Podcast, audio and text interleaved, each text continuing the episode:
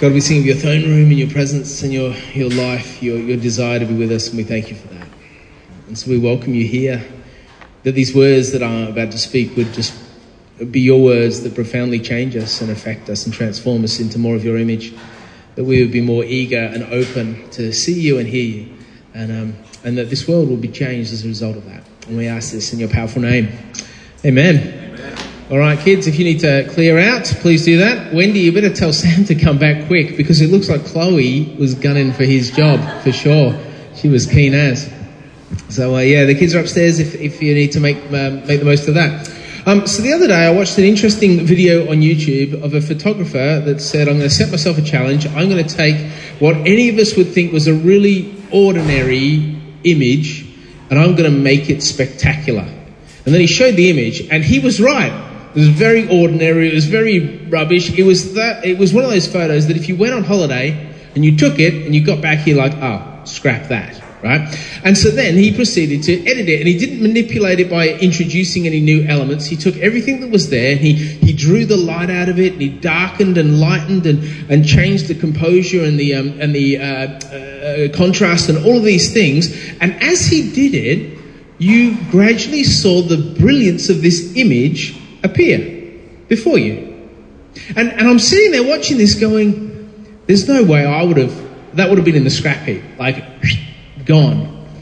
But the editor, the author of the photo, saw something brilliant in it, and his task was to draw that out so that everybody else could appreciate it. And as I'm engaging in this, I'm thinking that's exactly who Jesus is. That's what Jesus does. He looks at what we might scrap or dismiss or stay away from or be scared of, and he sees the beauty and the, the brilliance and the spectacular in it and in us and seeks to draw it out of us so that others might see it, so that we might see it in ourselves. And you see that in Jesus when he was talking with people, when he was making decisions, when he was giving advice. It was like his heart could see something that ours at times fail to. It's like the eyes of his heart were open that he could see out of love something taking place or, or, or a certain um, quality or value in someone that most of us just might dismiss or even run away from. I mean, he saw that loser fisherman and invited him to be a disciple. That, that's crazy. He, he saw this evangelist imprisoned in a demon possessed body. None of us would have seen that. He saw this grateful worshipper that was trapped in a body that was shriveled up and dying from leprosy. He saw a generous host in what everybody else knew as the thief and a tax collector. His heart saw things that most other hearts miss, they don't see. So I thought we'd do a little experiment. And for a change, instead of putting you guys in the awkward position, putting your head on the chopping block, I'm going to do that with me. Right? I'm going to use myself as an example. And I can hear the sigh of relief around the room. So a few months ago, I was driving down a, a, road close to our place, and I looked out the window, and on the side of the road were a couple of young boys selling lemonade. Very excited. They were waving at the cars as they came past and beckoning them. And I'm driving past, and I'm like, that is a brilliant idea. I'd love to stop, but I can't because I'm going to be late. And then as I drove past, I'm like, I know Jesus would stop, but he probably isn't as busy as I am today. And I've got these things that I'm going to get. No, I'm going to. And by the time I'd come to the point of maybe I should turn around, I was well and truly miles away from wherever their stand was. But I made myself the promise. I'm like, I'm not going to do that again. That felt pretty lousy to do that. Next time, I'm going to listen to that nudge of the Spirit and I'm going to stop. So about two months later, so a couple, uh, uh about a month later, a month ago, I was driving down a different street and a different couple of boys were, and I kid you not, selling lemonade. I'm like, there's a, uh, like a craze going on.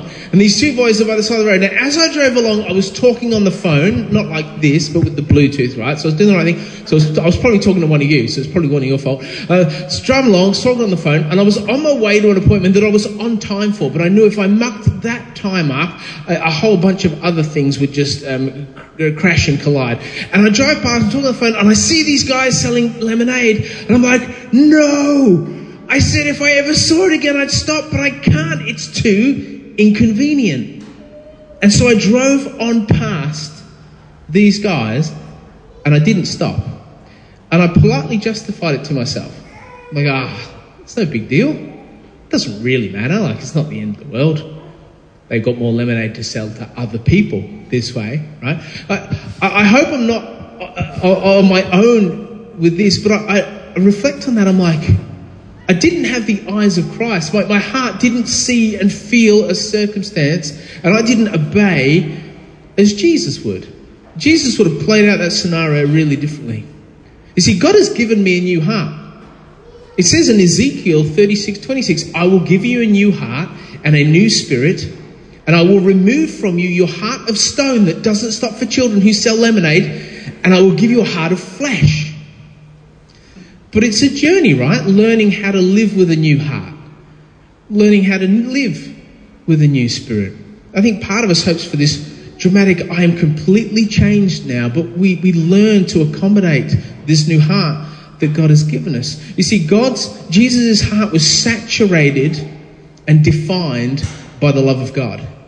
In contrast to that, there's my heart that's sometimes damp with the love of God and sometimes like a little bit shaped, but, but saturated by the love of God and, and defined by the love of God. That's what I crave. That's what I long for. But at times I realize, ah, I'm not quite where I thought I would be or how I should be. Paul says in Romans, he says, God's love has been poured out into our hearts through the Holy Spirit who has been given to us. It's great news, right? Our hearts have just been overflowing with the love of God. We're just this, it just gushes upon us and we're so full. The problem is my heart has holes in it and it leaks. And then when I do something for somebody or engage with someone out of the love of God, I expend that, right? I pass on that love of God and I don't refill as much as I should. Now, I hope at this stage I'm not the only one with a defect heart, right? I hope we're all in the same space as this. Jesus' heart was full of God's love. And he saw things that required God's attention, and he responded to them. We can go, it's just too inconvenient or too uncomfortable or it doesn't fit or that's awkward or embarrassing and I'm going to shy back from that. And when we do that, we revert back to a heart of stone of this new heart that God's given us. So, what does our heart see? It's an interesting question, and the idea, the concept doesn't come from me at all. It actually comes from the Apostle Paul which I was quite surprised about. So the Apostle Paul, who wrote most of the New Testament, um, wrote this letter to the church of Ephesus. It's called Ephesians, and in that, in the first chapter, and if you've got your Bibles on a, you don't have to. I can. I'm going to do it all, but if you want to follow along, um, uh, it's Ephesians one, the first chapter of Ephesians, and verse 18. Paul is writing to a church, just like us. He writes a letter, and the letter would have been uh, like stood, and somebody would have read these words. So this is verse 18 of chapter 1 of Ephesians.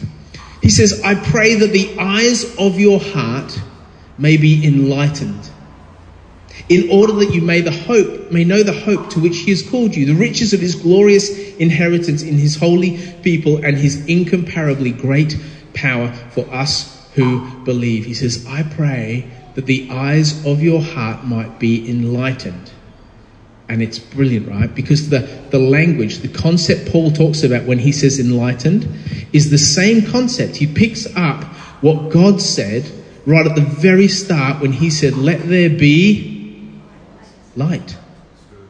So, so let's just travel back there, Genesis 1. I know not many of us were there when it happened, but we're, we're, we're there, um, and, and you're, you're, you're Fiona. You almost get kicked out of church for that. There's not too many things you could do. So it's pitch black. And God says, Let there be light. And light explodes onto the creation. So what was lost in darkness is now found in light. And God sets up a pattern about how He's going to work. He's going to find things in darkness and set them free into light. And so He speaks, and light roars out of His mouth. And all of a sudden, the creation that He has been molding in darkness, in complete darkness, becomes seen. In fact, darkness is swallowed up by the presence of light. It's so powerful, it's so profound, it releases this power that God is wanting to reside in His creation. So God speaks, and everything can be seen. And it was something only achieved as God spoke. He speaks, the light turns on, and everything changes. What was lost in darkness is now found in light, all because of his voice. And so Paul says, I pray that the eyes of your heart will, will have the same experience that all of creation had when God spoke. And light roared, and all of a sudden, it's, everything's different now. It feels different. I can see different. When I look at someone, they look different. When I'm in a situation, it seems different than it did before. It's, it's like it's been defined by God's voice. That doesn't make sense, but it's like I can see things that I never could see. All because God chooses to speak. God chooses to reveal. May your hearts be emblazoned with light so you can see what God wants you to see. May our hearts undergo such a radical change that it mirrors the explosion of light in creation, which became the life source for everything. See, God wants our eyes to wake up to seeing the world the same way Jesus did. He wants us to be able to open our eyes. So, how does that happen? I was like, this is nice. Uh, I wish that could happen for me, but it's not happening yet. How does that happen? Like, how has that become a reality? How, how do I see? How do I get my heart to see? Well, we need to go back one verse. So we go back to Ephesians 1, verse 17. If you've turned your Bibles off, you've got to turn back on. Um, back to verse 17. Paul says this. He says, if, if, you know, when they wrote this, Paul never thought someone would say, if you've turned your Bible off. what is that? Okay, Ephesians 1.17. Paul says, I keep asking. That's how he kicks it off. I keep asking. See, it's important to Paul, but it's more important to Paul that it's important for other people. So this isn't just something he's like, yeah, this is a nice idea. He's like, I'm committed to this. This is really important. I'm going to keep bringing it up. I'm going to keep asking God for you. This is really important that you don't stay asleep. And he writes to Christians. He doesn't write to people that we might go, well, they, what chance have they got to have their eyes open? He, he actually writes to people who should have this down already who should get this. It's encouraging, right? He writes to us and we go, oh, it's meant for us.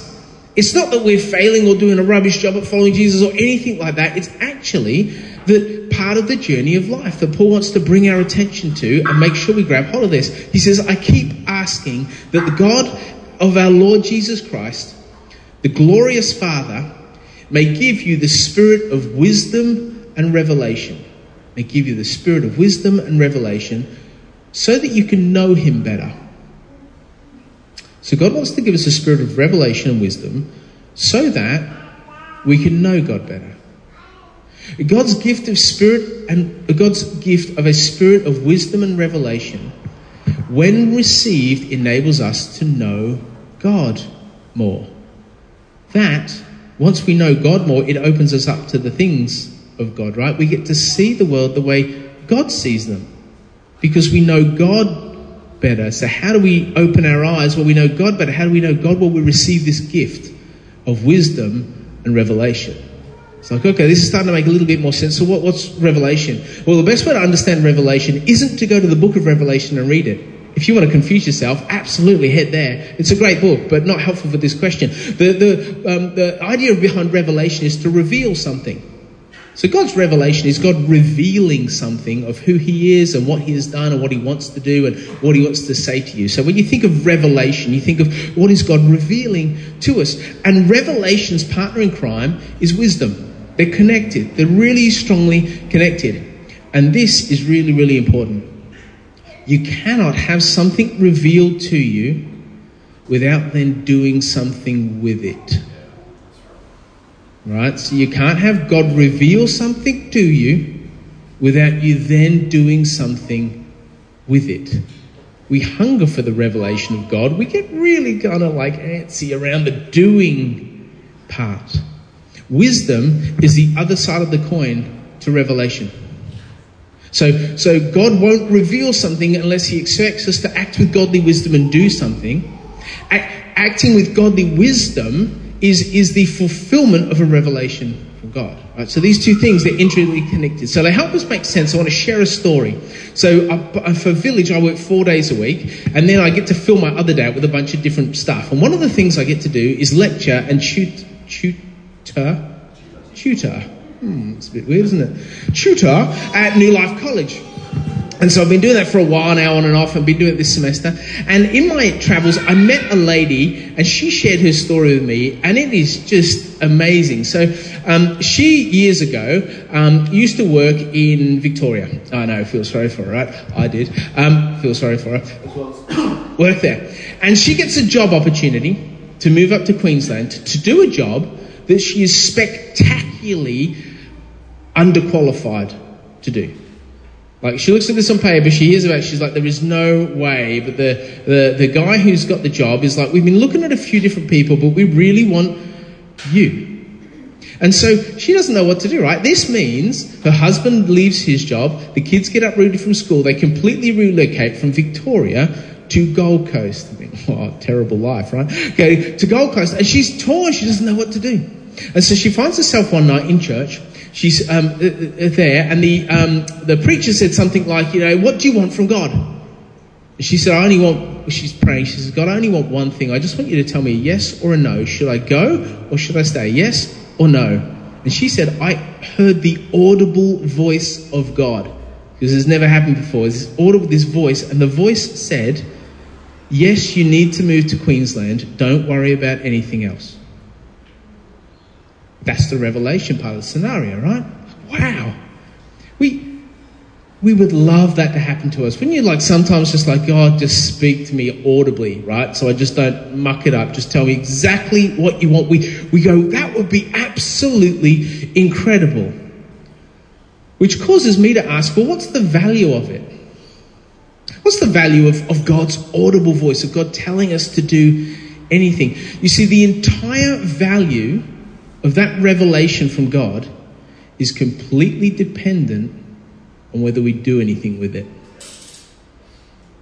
So God speaks, this woman hears exactly the question she asked, gets an answer, and doesn't do anything with it. Waste the time God speaking. But if she chooses to respond with wisdom, and not an earthly wisdom, but a kingly wisdom that says, okay, God, well, I want to live my life according to you, then it has the potential to change everything. If God speaks and we don't obey, what we're saying to God is, there's no reason for you really to talk to me. Like, I know I want that, but I'm not going to take it seriously when you do. But when we receive God's revelation with wisdom and we act on it, our experience of who God is dramatically changes. In fact, that changes more than everything else because we're like, wow, God wants to know me. He's so interested in my life. That's what Paul said. I keep asking that God may give you a spirit of wisdom and revelation so you might know him better. Which is what this lady did. She uprooted her whole family from Melbourne, Victoria, and dragged them all up to Queensland because God told her to, right? Now, is that wise according to the world's definition of wise? No. As dumb. You don't like you heard a voice in your head and you moved. No, no, no. Okay. Is that wise according to God's economy? Has to be right. In fact, that's obedience. That's what that looks like. Who do we want to live our lives according to? Mm we, we sometimes settle for the wisdom of the world, but we actually, that's not what we really want. We really want God's wisdom attached to God's um, revelation. So, she moved up here. She started the job, and it was for an international um, business management company. So it was a company that helped other businesses around the world um, get better. And when she started, she was so bad that she wasn't allowed near another client right? So strict admin and coffee and photocopying, not to talk to any of our customers. That's how bad she was. Now, just a few years later, now she's mentoring business leaders from all around the world. She's keynote speaking at different things. Her experience is completely and radically changed. And then the other day, she's in a presentation where her boss is presenting, right? So they're business people from all over the place. She's sitting there front row. Her boss is presenting and says, Let me tell you a story about, let's call her Jane, about Jane who's sitting here. And Jane's like, What are you going to say? And her boss proceeded to say something, something that she'd never heard before. She didn't know. And her boss said this about her sitting in the front row to everyone. He said, I'm not sure why we hired her. She was grossly underqualified. There were a number of better applicants who had uh, uh, applied for the job, and she had to move a whole family interstate. But there was just something about her we couldn't get past. So we hired her. And I'm so glad we did. There was just something about her that we couldn't get past. See, when God reveals and when we trust and obey, He does things for us, with us, and in us that we could never have or be apart from God. They couldn't be ours. And isn't that the life we want? Like, oh, that, that'd be exciting. To be used in that way to have the, the real deep desires of my heart fulfilled by a God who loves me? Wow. See, when we receive the revelation from God and we act on it with God's wisdom, so wisdom according to God, then our eyes are awoken to what God is up to. The eyes of our heart become enlightened. Now, she, Jane, is doing the study at New Life College as an audit because she doesn't need a bit of paper she wants to get better at working with business people and telling them about Jesus and how Jesus can uh, like change their life in an organization that's not Christian. Her eyes have opened up. She's like, oh, that's what God wants for me. This is where God has put me. God has deliberately put me here, so I've got to get equipped to get really good at this. And that's what she's doing. She's investing herself in opening her eyes to the things Jesus already sees, the things God sees, and joining with God on that. If she'd have said no, when God spoke. If she'd have declined to be wise according to God, she'd have forfeited it all. She'd have just missed it all, and she wouldn't have realized how much she missed. The eyes of her heart would have stayed closed. So, wisdom is about trusting the revelation of God. It's not enough to just receive a revelation from God, something's required of us when we do. And so the gift of God is both wisdom and revelation. It's both showing us something and then requiring we do something with that. And God's ultimate revelation, the greatest revelation God has, is the cross.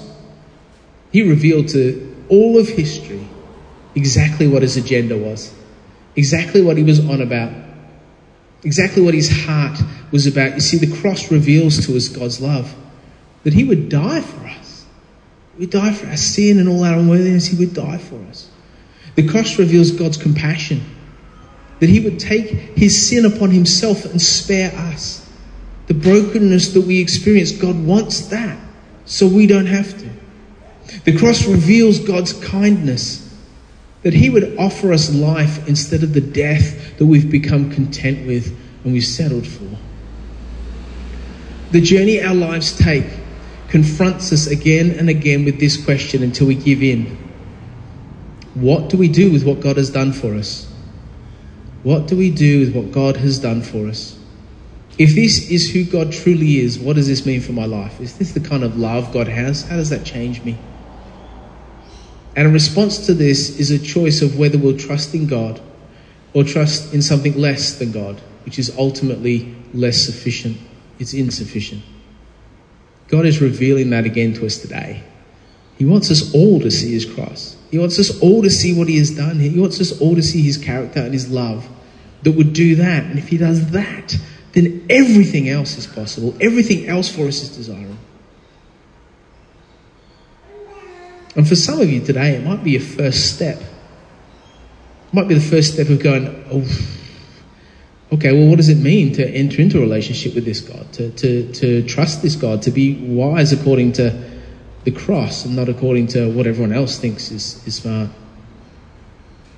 And some of us, it might not be our first step. We might have been in the place where we go, oh, yeah, yeah here, here Ralph goes, talking about the cross again. Got this. I'm good. Like, yep, sorted. I, want to tell you something, though. Each week, I, I get to think about how I'm going to communicate what Jesus did. And every single time it happens, I become more and more enamored with the majesty of what God did for us. I become enthralled that God would love us so much. I feel so unworthy of the gift that He's given. The more I think about what He did, the more I process it, the more I try and understand it and grasp it in words to talk to others about, the more I go, so don't deserve it. That's the God who loves me. That's the God who loves us. You see, God wants to call us to His revelation, to what He has shown us, what He has revealed, and say, look at that because you'll see me. You'll get to know me better. You'll get to feel my heart. And when you start to feel my heart, your eyes will become open. So we're invited into this revelation of God. We're invited in to this risking wisdom. And we cannot let complacency or inconvenience rob us of what God wants to reveal to us of what He has already done. So we're going to do two things now. Um, we're going to just break into groups of three or four. So no more than that because it just gets too much. So groups of three and four. And then I'm going to pray for everybody, just sitting where you are. I'm just going to pray for us. And I want to pray that our lives become aligned with godly wisdom, not with other forms of wisdom, that we might trust in what God has for us. And then I'm going to wrap up and encourage you to just sit there and listen for what God wants to say to you. Now, don't be disappointed if you don't hear the audible voice of God. Uh, that was amazing. That is not kind of what I experience on a day to day basis, or I don't think I've ever heard the audible voice of God. But what we're doing is going, right, God, what do you want to say to me? What impression do you want to give me? What idea do you want to drop into my thinking? What do you want to show me? What do you want me to recall that might be helpful? What scripture is there? What words of others that, that ring through that you want to use to speak to me right now? And we're going to be in little groups and just because if somebody, if God speaks and says something to you about somebody else in the group or about yourself, we want to give you the opportunity to share it. So you don't need to wait for any particular time. You might just go, oh, I feel God's saying this, God's stirring this, God's put this on my heart. And it might be for one of you or it might be for me. And um, Mike Pilavachi says, nobody dies if this goes wrong. Right? So that's the win. No one's going to die. Um, so if you think, oh, it's just a silly thought, or make it a silly thought that you share with the group because it might actually help someone in a way that you have no idea about. And if it doesn't, maybe it's something that later on does, or maybe it was just a silly thought, and then who cares? It's all good. All right? And I realize some, some of you are like, oh, this, I've never done this before. Like, what? Just sit, enjoy, listen for the Spirit of God. See if God surprises you today. All right, so I'll jump into groups. Take five seconds to do that now. Just um, and once you feel like you've had enough time in that space, like then we're done. So then you can go up and grab your kids, or just run away, or have a couple, or hang out. Um, so yeah, don't run away without your kids. Um, so there's no kind of end time or whatever. Um, but just let's just sit in this space and see what God wants to do. So let's um, let me pray. Beautiful and loving God, we just we are so thankful for all that you give to us that you reveal again and again and again your love and your care, your concern for us, your kindness. And may we learn how to trust that. May we learn how to accept that. May we learn how to receive this, this spirit of, of wisdom and revelation. And we sit in this space, God, just right now. to ask that you would forgive us for our sin and our brokenness, but that you would reveal something new to us. You would show us something new. Your Spirit might impart something to us to make clarity of our own situation or offer somebody else. And so, God, we just wait on you now. Please speak to us.